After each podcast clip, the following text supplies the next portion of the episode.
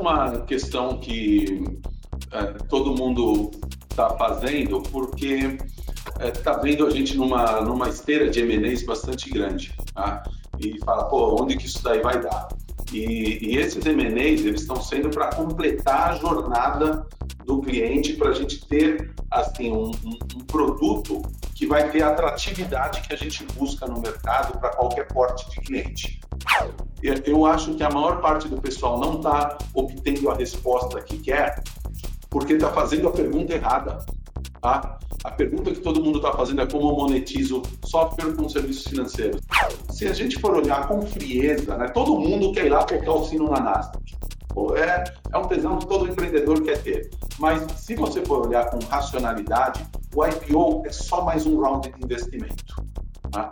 Então, de certa forma, enquanto existir dinheiro no mercado privado, um múltiplo super atraente, com condições boas, uh, por que, que você vai passar pelo burden de ser uma empresa listada?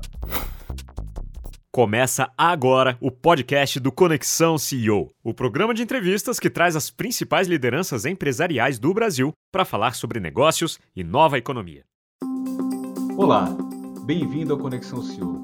Ele fundou e comanda uma startup de RP na nuvem que já recebeu quase 700 milhões de reais de investimentos de investidores do calibre do, do fundo japonês SoftBank e da chinesa Tencent. Hoje eu converso com Marcelo Lombardo, cofundador e CEO da OMI. Marcelo, tudo bem? Muito obrigado pela sua presença aqui no Conexão CEO. Fala, Moacir, tudo jóia? É um prazer imenso estar aqui com você hoje. Legal, Marcelo. Eu queria começar é, um pouquinho, você falasse, contasse um pouquinho da tua trajetória aí, pré-OMI, fala um pouquinho do teu, do teu background, porque todo mundo vê só o, os, a gente falou dos aportes aí, mas não sabe tudo que, que tem para chegar até um patamar desse, né? Então conta um pouquinho da tua história para gente. Vamos lá. Bom, eu, eu, eu comecei minha carreira na área técnica, né? então eu, eu, fundei a minha primeira empresa de software quando eu era bastante jo jovem, sempre fui o programador, eu sempre fui o cara que toca para frente a área técnica da, da empresa. Tá? E em 2000 eu fundei uma outra empresa de, de RP, Moacir só que uma empresa que era focada em grandes clientes, em grandes indústrias, tá? Então, é um mundo muito diferente do que a gente está hoje aqui na ONU, tá? Lá, ah, naquele contexto, se você tivesse menos do que 500 mil reais para gastar no projeto do RP, ah, eu, eu tinha preguiça até de atender o telefone ah, se você me ligasse, tá? Com uma verba menor que 500 mil. Hoje, por 500 reais, eu atravesso São Paulo numa quinta-feira, véspera de feriado, chovendo. Tá? Então, são são mundos bastante diferentes, mas dá para aprender muito com a necessidade do cliente, né? É, tem uma, uma, só um parênteses aqui, tem uma falácia no mercado que empresa grande é complicado, pequena empresa é simples, né? Bem mais simples. Isso é uma falácia. Na verdade, tudo é complicado, tá? Tudo é complicado no Brasil. O que acontece é que a empresa grande tem mais exceções, e essas exceções acontecem em grande quantidade, então é difícil do cara controlar na cabeça, na planilha, mas o, o, a, a, a, gente aplica muito esse conhecimento prévio né, no, no, desenvolvimento da OMI hoje. E essa, nessa empresa anterior eu comecei como CTO, eu era o, o diretor de tecnologia lá, cuidava do desenvolvimento de produto, etc. E eu era um sócio muito chato, tá? porque eu eu ficava falando, pô, olha o que tal concorrente está fazendo, tal concorrente está fazendo, a gente não sabe vender, a gente não sabe vender, a gente não sabe colocar nosso produto no mercado. E depois de um tempo de você enchendo tanto saco dos seus sócios, eles viram e falam assim, pô, Marcelo, você fala demais, tá? Por que, que você não faz? Eu falei, tá bom, cara, eu vou, vou fazer. Isso daí foi finzinho de 2019. E aí, em 2020, eu mudei radicalmente de área, tá? Eu assumi o comercial e marketing e o Rafael Omos, que hoje é o meu co-founder, meu sócio na, na OMI, ele era o, o, o gerente de desenvolvimento, estava logo abaixo de mim, ele subiu para a minha posição e eu assumi comercial e marketing. E foi uma aventura muito louca, né? Porque eu sempre acreditei que vendas e distribuição é uma ciência, não é uma arte. Então, se é uma ciência, qualquer um pode aprender e, e executar. Tá? É, e eu sempre gostei de me envolver comercialmente nos projetos maiores, desde o tempo que eu atuava como CTO. E o, o que aconteceu? Eu acho que eu nunca estudei tanto na minha vida, li tanto livro, falei com tanta gente como nessa época. É, eu troquei metade da equipe e no ano de 2010 nós vendemos mais do que nos três anos anteriores juntos. Durante 2013 a gente estava assim numa numa crise existencial, né? Porque a empresa tinha decolado, tinha começado a ir, melhor do que estava indo, porém é, nós enxergávamos que nós estávamos numa corrida pelo ERP da empresa de grande porte, que era uma corrida que assim já tinha acabado, tá? já tinha terminado e nós não éramos nem primeiro, segundo, nem terceiro, nem quarto, nem quinto nessa corrida. Então, pô, perdemos essa essa grande corrida. A vida está muito chata, né? É todo mês tirar três concorrentes, três, tirar três clientes daquele concorrente nacional e perder três para aquele internacional, né? Fica essa troca de, de seis por meia dúzia. Estava muito chata a vida, então a gente estava numa crise existencial. Pô, o que a gente vai fazer? E aí que veio a, a ideia de olhar um mercado um pouco menor. Peraí, cara, tem um mercado muito maior do que esse que a gente atua, que é o mercado de pequenas empresas. E nesse mercado, incrivelmente, é, é Greenfield. Não é esse mar vermelho que nós estamos aqui. É um mercado onde 90% das empresas não tem um software de gestão. Tá? É, até hoje o pessoal me pergunta, Marcelo, qual o seu maior concorrente, assim, o número um, aquele mais difícil? E a minha resposta é a Tilibra é o fabricante de papel e caneta. O segundo é o Excel. Então, um mercado majoritariamente verde, tá? é bem diferente daquele que a gente estava, porém, o, o nível é, de educação empreendedora, de, de todo, toda a preparação em termos de conhecimento de gestão desse empreendedor é muito abaixo daquele cara da grande empresa. Isso quer dizer o quê?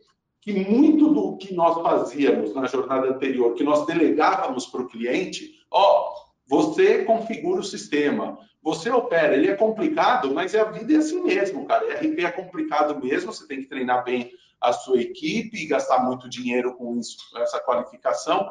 De repente, eu tinha que resolver o mesmo problema para uma empresa pequena, porque eu já falei essa parte, né? Esse papo de que empresa pequena é simplesinha é uma falácia, tá? Ela é, é tão complicada quanto na maioria dos aspectos, uh, porém, de uma forma que não exigisse do usuário. Então, nós tivemos que voltar para a prancheta, escrever do zero um software todo novo, onde assim nós assumíamos a responsabilidade de encapsular a complexidade, coisa que outrora a gente simplesmente delegava para o cliente, né? Então, a, a gente criou uma célula dentro dessa empresa anterior para fazer esse trabalho, criar esse novo produto do zero. Peguei meus 10 caras mais gênio, meti lá, o Rafa tomando conta, né? E, pô, vamos fazer daqui um negócio, estou usando o nosso conhecimento, vamos fazer algo que realmente encapsule a complexidade e deixe simples para esse cliente usar o software. Né? E aí saiu a célula que deu origem ao homem. No finalzinho de 2013, eu tive uma proposta de venda de 100% da empresa para um grupo americano, que eu aceitei prontamente. Por quê? Porque, como eu disse, a vida na outra empresa estava chata e, de repente, a única coisa que me alegrava era essa nova célula. Tá? Que me dava vontade de ir para a empresa era participar daquela célula. E eu entrei num acordo onde essa célula veio assim como parte do meu pagamento, né? Então foi um foi assim que eu virei uma startup de sete pessoas do dia para a noite, tá? Eu cinco programadores e mais um estagiário. De forma bem resumida, essa daí é um pouco da, da história, da trajetória. E aí, Marcelo, você traçou um pouco dessa trajetória que também, assim, ela é em paralelo, ela está muito linkada ali, muito conectada ao que vinha acontecendo no mercado, né? Uh, você, as próprias grandes aí do setor SAP, né, é, TOTOS aqui do Brasil, uma Oracle, todas começaram a fazer uma jornada para a nuvem também, né? Para essa oferta de nuvem, de software como serviço, que vocês já nasceram assim, na verdade. Mais né? ou menos, né, Você tem é. uma diferença então, é, é, o desafio de quem nasce assim, como no caso nasceu homem, pelo menos da perspectiva olhando aqui, eu queria, você tem muito mais propriedade para falar. É, é, é, diferente de quem já nasce de quem já de, de quem tem todo um legado, é gigantesco e tem que fazer essa, essa transição, né?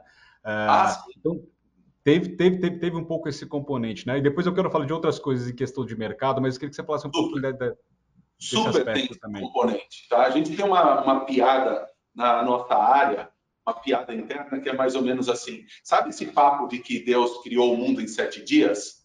Ó, ele só fez isso porque ele não tinha base instalada. Porque se tivesse, ele jamais faria. Ele ia ter que chamar um mundo temporário, migrar os usuários um para o outro, depois assim. Jamais faria, tá? Então, o que você disse está certíssimo. Quando você tem um legado muito grande, muito difundido, você dá um reset nisso, é algo quase que impossível. É muito difícil. Tá? Mesmo porque o que você está acostumado a cobrar do cliente é muito difícil. Então você tem que assumir que você tem que ser assim 100, 200, mil vezes mais eficiente do que você era antes. Então são saltos de magnitude. Não é ser 10% melhor, 20% melhor. Não resolve nada. Tá? Para você, você atender esse cliente, você tem que ser extremamente mais eficiente e chamar para você a responsabilidade que você antes delegava para o cliente, né? Agora, Marcelo, se a gente pegar principalmente de uns dois anos para cá, mas acho que com mais intensidade ali a partir de 2021, você tem outros movimentos aí dentro desse mercado, né? As, as, bom, a parte dessas já tradicionais que também começaram a fazer essa jornada para a nuvem, você tem é, fintechs, bancos digitais, você tem tech fins, né? Você tem toda a sorte de, de de empresas olhando para esse mercado e uma convergência de ofertas financeiras e de outras ofertas junto ao ERP, né? Como é que você, até pela aquela questão, por exemplo, se você pegar em termos de contas digitais, teve um primeiro movimento para a pessoa física e agora o foco, parece que a disputa está migrando para a pessoa jurídica, que é o caso ali, é o espaço onde vocês já atuam. Como é que você enxerga esse, essa competição toda no mercado? Que perspectiva que tem para vocês dentro desse cenário? Tá, vamos, vamos começar do fim, né? Da, dessa convergência entre software de gestão e serviços financeiros, que é cada vez mais óbvia. A questão de uns dois anos e pouco, a gente lançou uma frase é, que, se a gente for olhar até as entrevistas passadas no Neofeed, a gente vai encontrar uma frase que, que eu disse lá, que está começando a ser usada pelo mercado, que é o ERP é o novo Internet Banking. Tá? O que, que isso daí tem por trás? Tem por trás um ganho de produtividade gigantesco para o cliente. E é por isso que esse negócio faz sentido, sim. Essa tendência de mercado faz total sentido. Quando a gente coloca o cliente ali no centro e analisa o dia a dia dele, é, é, é, é um dia a dia cheio de alt tab para todo canto. Então, olha só, eu, eu eu emito, eu faço um faturamento, gero um arquivo KNAB, alt tab, entro no site do banco, faço o meu login, subo esse arquivo, aí desço o arquivo de quem pagou antes, alt tab, entro no software, importo o arquivo e depois se eu tenho que fazer uma transferência para você, eu entro no meu software, vejo se eu tenho fluxo de caixa para fazer essa transferência. Pô, eu tenho, que legal. Aí eu registro a transferência no software, Alt Tab, entro no banco, faço login, dou token, ah, vou cadastrar lá a minha transferência para o Moacir. E, puta, o Moacir não está cadastrado. Cadastra todos os dados do Moacir no site do banco, é, põe o token de novo, depois programa a transferência. No outro dia, entra no site do banco, pega o extrato, importa no RP para conciliar, para ver se aquela transferência que eu programei foi mesmo. Você viu aqui, a, a, até cansou de eu falar, né? A, essa rotina, até cansou. Tá? Agora imagina se o RP é o Internet Banking, ou seja, você entra no seu software, vê o fluxo de caixa, posso fazer a transferência, daqui mesmo já comanda a transferência para o Moacir, ele já está cadastrado, e a transferência já foi. E não tem nem conciliação, porque isso está tá lastreado numa estrutura de blockchain imutável, certo? Eu tenho certeza que isso aí não vai ser mudado amanhã. Tá? Então, eu sei que essa transferência foi para o Moacir, acabou, não tem conciliação, não tem alt tab. Então, algo que levava cinco, seis passos, você faz em um. Isso quer dizer, na prática, que uma empresa que às vezes precisava de três pessoas para cuidar de burocracia, precisa de uma, cometendo muito menos erro do que antigamente. Então, essa convergência, ela traz o quê? Produtividade para o empresário, para o cliente. Por isso que ela tem a ver, uh, tem muito a ver essa, essa tendência, tá? E a gente acha que isso daí vai muito mais longe ainda, né? Quando você fala em termos de crédito, de oferta de crédito, tá? Ah, não só de ofertas de cobrança de conta corrente, mas quando você fala de oferta de cartão, tá? essa conexão toda entre o serviço financeiro e o software de gestão, ela traz cada vez mais produtividade. E, e esse cenário de competição, como é que vocês estão enxergando e como é que vocês estão se armando aí para enfrentar essa? Porque vocês, na verdade, já vêm compondo um ecossistema há um certo tempo, além do RP, né? No entorno do RP. E agora Sim. tem muita gente fazendo esse movimento. E aí, como é que, como é que fica para a OMI esse cenário? Vamos lá, vamos começar pela parte que você falou da migração para a nuvem de todo mundo. Né? O que a gente está acompanhando no, no mercado é que, na verdade, isso daí não está acontecendo. Tá? O, o que está acontecendo é algo que até os analistas do, dos bancos que analisam empresas públicas já estão usando esse termo, que tem ali é o fake cloud. Ou seja, você pega aquele mesmo software de 30 anos atrás, todo remendado, complicado, difícil de usar, tira de um servidor da empresa e hospeda ele num servidor da nuvem. Mas é o mesmo software. É exatamente a mesma estrutura. Quando tem uma atualização de versão, e dá-lhe é, é, análise de impacto, refazer customização, é, é migrar versão, é, sabe? É o mesmo inferno. A dificuldade de uso é a mesma. Tá? Então, é um software monolítico fechado no mundinho dele. Essa é a grande diferença, talvez, de um produto que seja nativo em nuvem de um produto tradicional fake cloud. Então, na verdade, essa migração para a nuvem, em primeiro lugar, não está acontecendo tá? É, de verdade nesses players. Quando você tem, vai falar ainda da convergência do mundo de fintech com o de software de gestão, aí é que fica extremamente evidente é, esse ponto que eu estou falando, porque olha só, quando, quando você é, tem um, um software de gestão, no, no modelo on-premise, nesse modelo antigo, você não tem um software, você tem no mínimo três, né? Você tem a versão antiga, a versão atual e a versão nova, você está brigando com os clientes para atualizar a versão antiga para essa nova.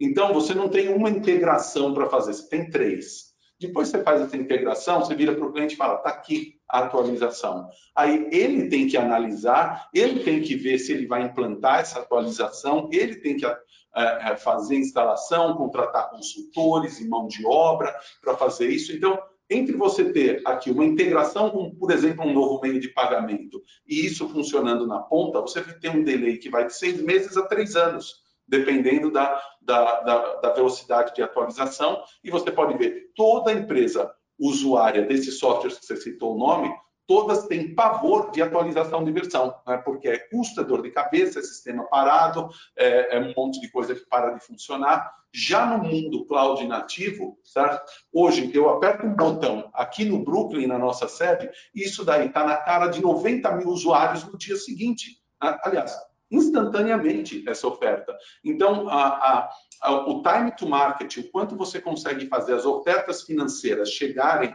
ali na conveniência do, do usuário, é muito, é, é assim, é níveis de magnitude maior no mundo cloud nativo. E daí que você vê a, a dificuldade que todo esse pessoal tem de realmente integrar serviços financeiros, porque é algo que está mudando muito, sempre tem novas opções, novas APIs, novas integrações, ou seja, são mudanças diárias.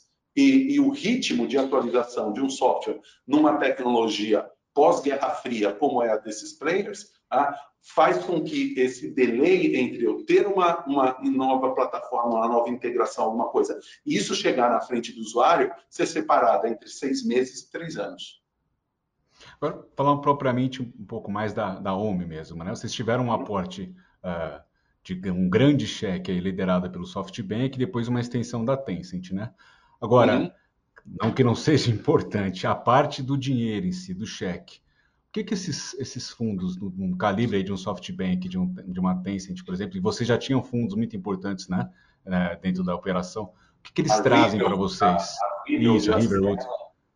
Isso o que, que esses caras trazem para vocês, né? E dentro desse cenário que você traçou e dentro dos planos que vocês têm para frente. Agora tentando já começar a olhar um pouco para frente, ah, Marcelo. Olha, uh, todo, todo fundo nesse calibre, ele, ele traz uh, duas coisas principalmente, que é dinheiro, em primeiro lugar, e segundo, expertise. Ou seja, o cara tem quilômetro rodado com muita empresa que já fez muita coisa interessante em muitos lugares do mundo. Então, ele acaba tendo um know-how do que uh, de práticas que funcionam, que não funcionam, ou pelo menos te ajudam a ter um mapa do campo minado, tá? Então todo mundo quando procura levantar capital é, vai atrás de duas coisas, vai atrás de dinheiro e de expertise. Eu digo que a gente está fazendo três coisas quando a gente está levantando capital. Nós estamos indo atrás de dinheiro, de expertise e nós também estamos contando uma história para o mercado. Tá? Então, qual é essa história?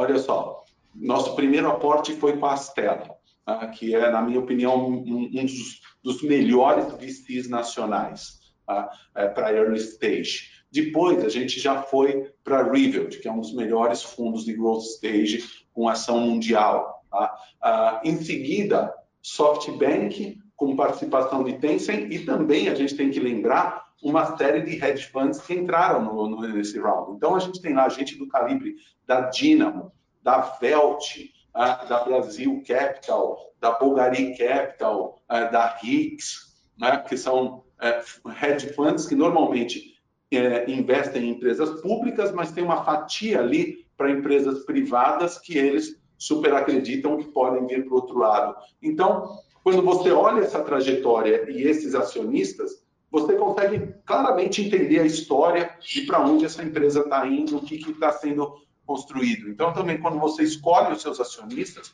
você, de certa forma, está contando uma história para o mercado financeiro bastante relevante sobre qual caminho você quer seguir. Tá? Você citou na época desse aporte e também da, da extensão a questão do, dessa história é, é, caminhar para um IPO, que é, o, que é o roteiro natural de uma empresa, o roteiro que vocês estão seguindo, né, e do porte que vocês já alcançaram. Uh, o que, que você, como é que você enxerga, em, estima em qual, em qual prazo isso aconteceria? Uh, se seria aqui no Brasil ou se seria lá fora? Queria que você falasse um pouquinho sobre esse processo aí do IPO. Como é que isso está tá caminhando? Como é que você vislumbra isso? Tá, olha, a, única coisa que a gente tem visibilidade por enquanto é que quando acontecer vai ser lá fora. Tá? É, é a única coisa que eu posso te falar que a gente tem alguma visibilidade. Agora, quanto a, a quando isso daí vai acontecer, Uh, a gente tem que ser bem racional sobre esse tópico, Moacir. Uh, uh, você não pode fazer um IPO for the sake of. Então, se a gente for olhar com frieza, né, todo mundo quer ir lá tocar o sino na Nasdaq.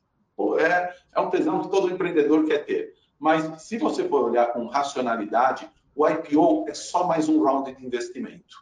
Tá? Então, de certa forma, enquanto existir dinheiro no mercado privado com múltiplo super atraente, com condições boas, é, por que, que você vai passar pelo burden de ser uma empresa listada? Tá? O escrutínio Essa... trimestral ali, né?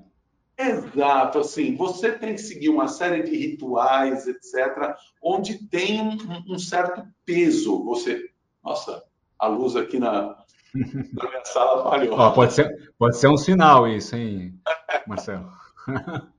Pois é, mas olha só, você, você carrega um certo peso por ser uma empresa listada. Então, eu não acho que a gente tem que passar exatamente por esse burden enquanto não é necessário. Tá? E o que a gente vê na realidade é que muita empresa que vai para a bolsa levantar capital já exauriu as suas opções de levantar capital privado. E o que a gente está percebendo é um inbound gigantesco de oportunidades de investimento privado ainda. Ah, então, é, é, muito difícil a gente dizer quando vai, ah, vai estar com o IPO, ah, porque o IPO ele é mais uma rodada de investimento e o que, que ele tem também de especial? Um, um, um, IPO te dá uma moeda muito interessante, que é a ação da empresa. Então, quando você chega num momento de consolidação de mercado, é muito importante você poder tradear com a ação da empresa, né? Na, na, nos processos de M&A. E isso é algo também que está muito longe de acontecer, você sabe? Hoje, o que a gente tem assim, eu considero que nós estamos só começando. Nós não atingimos nem sequer 3% do potencial da empresa. Tá? Então, tem muito caminho para rodar antes de você falar assim, pô, eu vou, é, para eu crescer agora, eu tenho que ir para o lado, né? Eu tenho que comprar uh, tal concorrente ou tal concorrente. Então, duas coisas. Primeiro, a gente não encontra ninguém à altura disso, nenhuma empresa que fala, putz, eles estão num porte, uh, então, eles são cloud nativo, estão num porte que vale a pena fazer isso, todos os outros estão em portes muito menores do que a gente. E, e segunda coisa, o mercado ainda está muito iniciando, sabe? Então, organicamente, a gente ainda tem que crescer muito antes de pensar é, em, em M&As com concorrentes, de forma que essa moeda de troca da ação é, publicamente ainda não é algo realmente relevante para a gente. Então, assim, eu eu eu tô louco para fazer o IPO, eu só não consigo encontrar um bom motivo para fazer por enquanto. Tá? Por isso que a gente não sabe exatamente o, o prazo. E, Marcelo, eu queria falar um pouco em termos de, então, do, primeiro do, nessa parte de crescimento orgânico, né? Uh, me fala um pouquinho quais são as, o que vocês estão olhando para frente, o que, que foi também esses, os planos que vocês têm que atrair esses investidores mais recentes, o que, que tem uhum. de, de, prioridade aqui olhando para frente na OMI, em termos de crescimento orgânico primeiro? Beleza, vamos lá. Uh, essa é uma questão que uh, todo mundo está fazendo, porque está vendo a gente numa, numa esteira de M&As bastante grande. Tá? e fala, pô, onde que isso daí vai dar? E, e esses M&As, eles estão sendo para completar a jornada do cliente, para a gente ter, assim, um, um, um, produto que vai ter a atratividade que a gente busca no mercado para qualquer porte de cliente. Tá?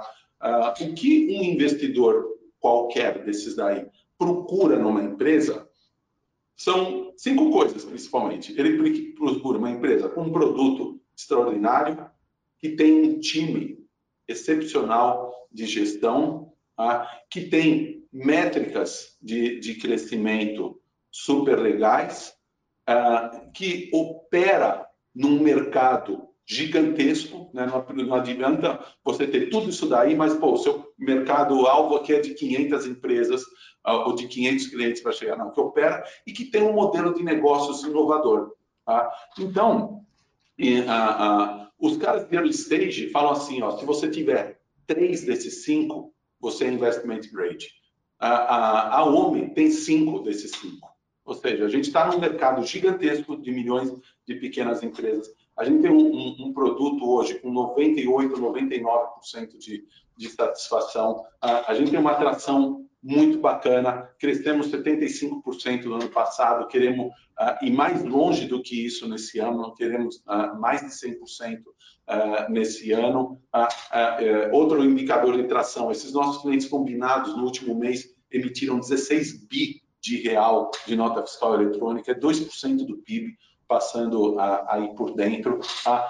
depois, temos um time muito bacana ali de, de gestão, ou seja, trouxemos o, o, o Massad, que era o diretor de RH do Magazine Luiza para o nosso time, a, a, Aurora Sul, que foi diretora de operações da TOTUS, da Links, de Business Strategy da Links, para ser nossa Chief Revenue Officer. A, a gente está com um time ali, formando um time muito, muito, muito legal. A gente tem um modelo de ação comercial que é baseado em parcerias com escritórios de contabilidade tá? que é também diferente do que todo o resto do mercado uh, utiliza. Então, o que esses investidores veem na gente é isso, pô, uma empresa que tem todos os principais ingredientes para ser empresa que vai dominar esse segmento, dominar esse, esse mercado. Por isso que uh, acho que a gente consegue até um inbound bastante legal nesse, nesse momento de investidores privados e investidores crossover, tá? Tem muito investidor crossover também interessado, que são esses caras que operam no mercado público e tem uma parcela para o mercado privado, né? Então, uh, acho que esses são os pontos principais que a OMI está conseguindo entregar. E o, o que a gente está planejando para o futuro e até um uso desse recurso que a gente está vendo é, é cada vez mais uh, nós conseguirmos vender o que o cliente quer comprar. Pode parecer uma frase boba, Moacir, mas tem, tem, tem, muito, tem muito trabalho atrás dela, né? Porque hoje, atualmente, tá? nossa vida é vender para cliente que não quer comprar. Tá? É, e deixa até eu explicar um pouquinho, até nessa explicação você vai sacar como funciona o nosso modelo comercial. A gente faz parceria com o contador. Por que o contador faz parceria com a gente? Porque o horror do contador é cliente desorganizado. Se a gente organizar o cliente dele, integrar a informação, ele fica 70%, 80% mais eficiente no atendimento desse cliente com muito menos risco. Tá? Então, a parceria com o contador tem esse essa característica. É um contador, por exemplo, me liga e fala: pô, Marcelo, tô com um cliente aqui, cara, é, precisa urgente do seu software. Liga para ele, porque ó, as notas fiscais dele, metade sai errado, que ele faz lá no emissor gratuito ou em outro software, e depois o estoque dele não bate, tanto que ele acabou de fazer uma compra gigante que está parada lá no estoque. Então, por favor, cara, liga para esse cara, ele está precisando agora do seu software. Aí você liga para o cliente tá? e o, o, pergunta assim, pô, aqui é o Marcelo da OMI, o seu contador pediu para ligar para você, que você está procurando um software de gestão. E, não, não estou. Mas como está a sua operação aí? Uh, como estão andando as coisas? Ah, está tudo normal. Sério? Pô, mas as suas notas fiscais, o que está acontecendo? Está dando tudo certo? Está dando errado? Por acaso, né? As suas compras estão né, sendo adequadas para a sua demanda? Ah, e aí o cara começa a tomar consciência de que essa realidade não é normal. Tá? E, e, esse é um salto de consciência bastante difícil de ser dado. Tá? A maioria dos empresários brasileiros, eles acham assim, pô, eu sou pequeno, a vida é dura mesmo, as coisas dão errada mesmo, é difícil pra caramba mesmo, né? e a vida é assim. Então, ele, ele acha que isso é o normal e ele não está procurando uma solução. Tá? Por isso que eu disse que a nossa vida é vender para quem não quer comprar. O que a gente vai fazer para o futuro agora, e que tem muito a ver com a aquisição da Linker, que essa foi essa penúltima a, anunciada. Foi a maior aquisição que vocês fizeram, né? Foi a maior aquisição. 120 milhões? Foi isso, né, Marcelo? 120 milhões. 120 milhões. Tá? Uh, que é, é, é, é, um negócio até, até engraçado, Marcelo, porque ninguém entendeu essa aquisição, tá? Muita gente chegou para mim e falou assim, pô, parabéns, Marcelo, agora você vai poder oferecer serviços é, de conta bancária, de cartão, de boleto para os seus clientes. Fala, não, cara, eu já faço isso há três anos, eu já tenho a conta Cash, você não entendeu nada. Pô, então qual o sentido da, da aquisição da Linker? O sentido é o seguinte, o que está por trás é, daquilo que eu falei agora é a empresa achar que aquela situação é normal e ele não tem maturidade tá, para sequer estar procurando um software de gestão. Porém, uma conta corrente todo mundo entende, né? Todo mundo precisa de uma conta corrente. E talvez você não saiba que você quer um RP, mas você perceba rapidamente que você gostaria de ter uma conta corrente que emite nota e uma conta corrente que emite nota e replica esse produto lá no Mercado Livre ou na Amazon ou no Marketplace que você usa. E que além de fazer isso, daqui a pouco te dá um dashboard que consolida todas as suas contas correntes. Então você percebe que nós estamos pegando features do homem que estão prontas, fazendo um unbundle disso e conectando na conta corrente e criando uma outra jornada de aquisição de clientes, onde uh, você está vendendo para ele o que ele quer comprar e não o que eu quero que ele queira. Sacou a diferença? Então, uhum. isso dá uma possibilidade de expansão ainda mais rápida e dá a, a uma possibilidade da gente ir criando maturidade na cabeça desse empresário na velocidade é, dele e não necessariamente na minha.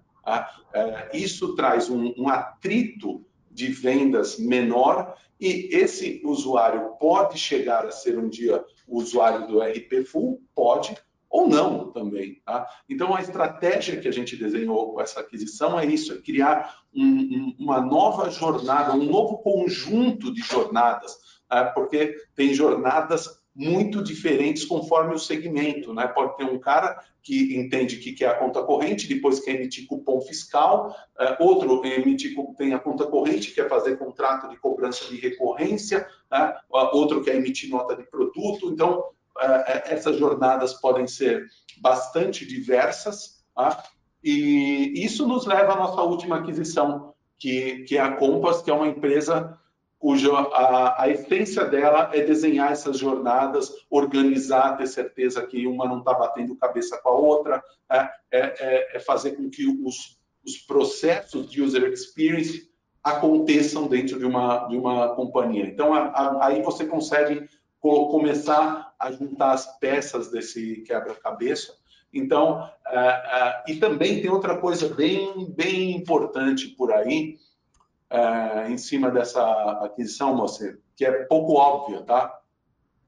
A gente está vendo um desempenho muito abaixo do esperado de todo esse mundo tech-fin, de tudo que o pessoal está fazendo. E, e por que todo mundo está com o seguinte raciocínio?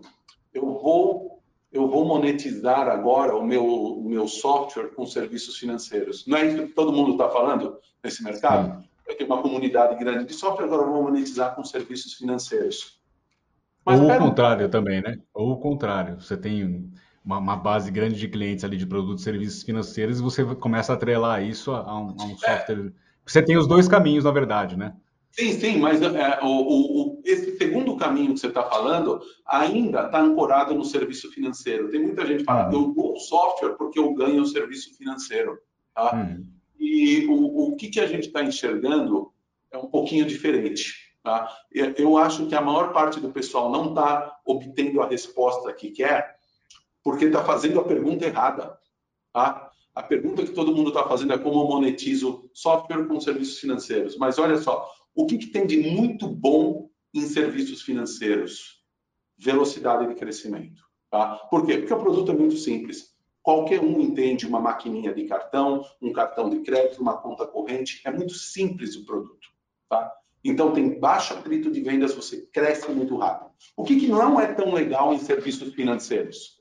A, a, a qualidade da receita, porque não é receita recorrente, é receita reincidente. Tá?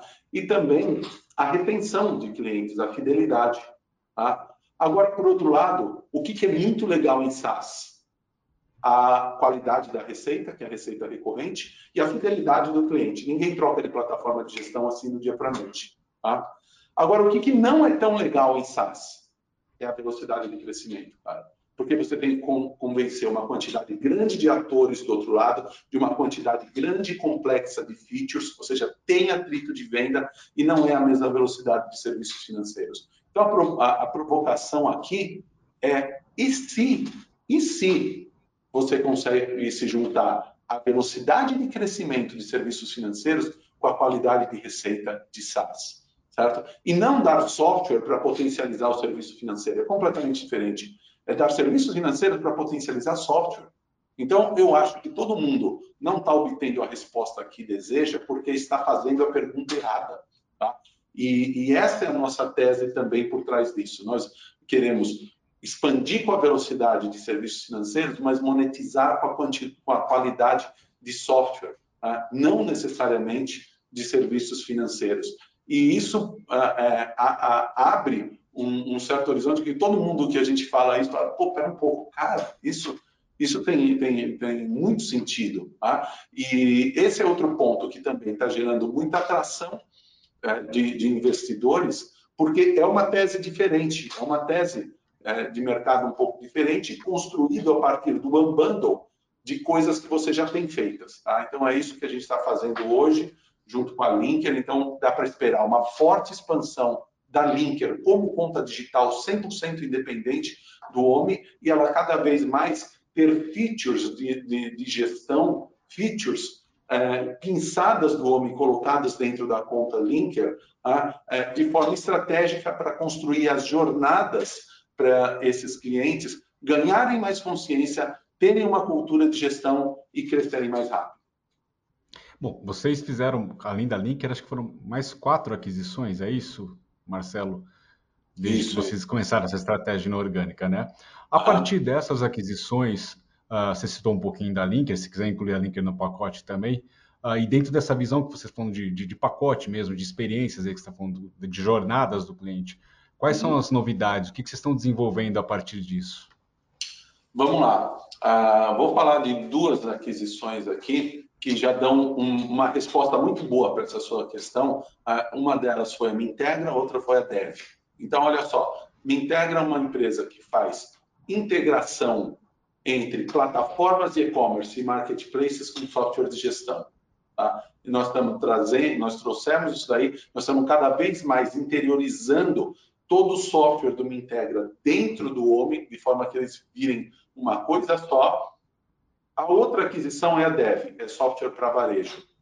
Então, já começa a ficar claro o quê? Uma jornada omnichannel para esses clientes, onde não interessa se você está vendendo a partir do seu televendas, na sua loja física, no marketplace da Amazon, no Mercado Livre ou no seu site de e-commerce. O estoque é o mesmo, a visão financeira é a mesma, única. Isso é um, é uma, é um, é um processo omnichannel. Você passou a sua última unidade desse fone aqui, você passou na, no seu checkout, instantaneamente o anúncio no Mercado Livre foi pausado. Tá? É, é, é toda a, a, a, sincronia entre todo, o, todos os possíveis canais de venda que essa pequena empresa tenha, pequena ou média empresa tenha. Então, você consegue, com essas aquisições, ver que não é uma estratégia de crescimento inorgânica. Nós não estamos comprando clientes ou não estamos comprando receita, nós estamos comprando expertise, produto, para criar a, o, a visão que a gente acredita que é a visão mais eficiente para essa, essa pequena empresa. E aí, dentro dessa ótica, dessa orientação que vocês têm, qual é o apetite que vocês têm para novas aquisições? Ou é o momento de integrar o que vocês trouxeram, estão trazendo para dentro de casa? Ou se vocês ainda têm apetite para novas aquisições? E se tem, quais são os componentes, quais são as peças, os ingredientes que faltam aí nesse, nessa, nesse quebra-cabeça, como você falou? Legal. Olha, uh, sim, ainda tem, sim, ainda tem uh, apetite. Uh, nós, somos, nós estruturamos uma, uma área para isso, com executivos para isso, que enquanto a gente está falando aqui, estão avaliando oportunidades. E eu não, não, não vou citar assim uma área em específico, mas eu diria que players setoriais que têm um bom front-end, um bom atendimento uh, para um determinado segmento de, de, da economia que seja um segmento relevante, são alguns dos que a gente mais está tá olhando. Tá? Então, alguém que tem ali um, um bom front-end de, de, de, atendimento, de gestão para, sei lá, é, saúde, tá? é, que quando você olha e vê, pô, o casamento do back-office da OMI com serviços financeiros, com aquele front-end de, de saúde, cria uma oferta imbatível omnichannel ponta a ponta naquele segmento. Pô, esse é algo legal que a gente está olhando, porém, tem um filtro aí bem grande, Moacir, sabe? Porque uh, nós precisamos de empresas que estejam mais modernas, que estejam numa tecnologia moderna e principalmente que tenham um time com muita ambição de crescer. Tá? É, não não não estamos não procurando é, gente em fim de jornada, saca? Pô, eu enchi o saco, tô, tô malhando ferro frio aqui há, há não sei quantos anos, mas estou bem aqui nesse segmento, eu quero quero me aposentar e vender o negócio. Não. É, e a, óbvio, pouquíssimos declaram isso, tá? Mas a gente percebe uh, muito disso daí durante a convivência, o período de namoro com a empresa. A gente quer é, é, empresa, um time, sangue nos olhos, sabe? Que quer ir para frente, que quer crescer, que quer se juntar com a gente porque percebe que é uma oportunidade de, de, criar um foguete maior, mais forte, com muito mais chance para todo mundo chegar num sucesso tremendo. Tá? Ah, como eu disse já, nós estamos só começando.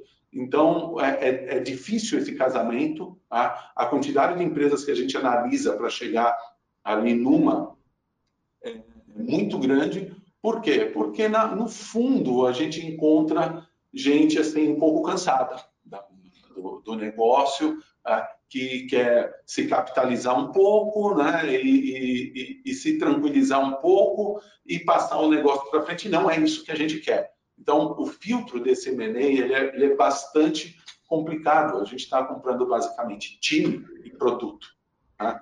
Não é tanto receita uh, e, e, clientes, como eu disse. Então, isso torna o funil assim bastante agressivo, porque acabam sendo empresas mais jovens que têm ali executivos que estão mais com, com assim com gás de realizar, com mais capacidade de entrega. Né? É, o, o, que a gente explica é que, cara, o M&A é o começo de uma jornada, não é o fim de uma jornada, né?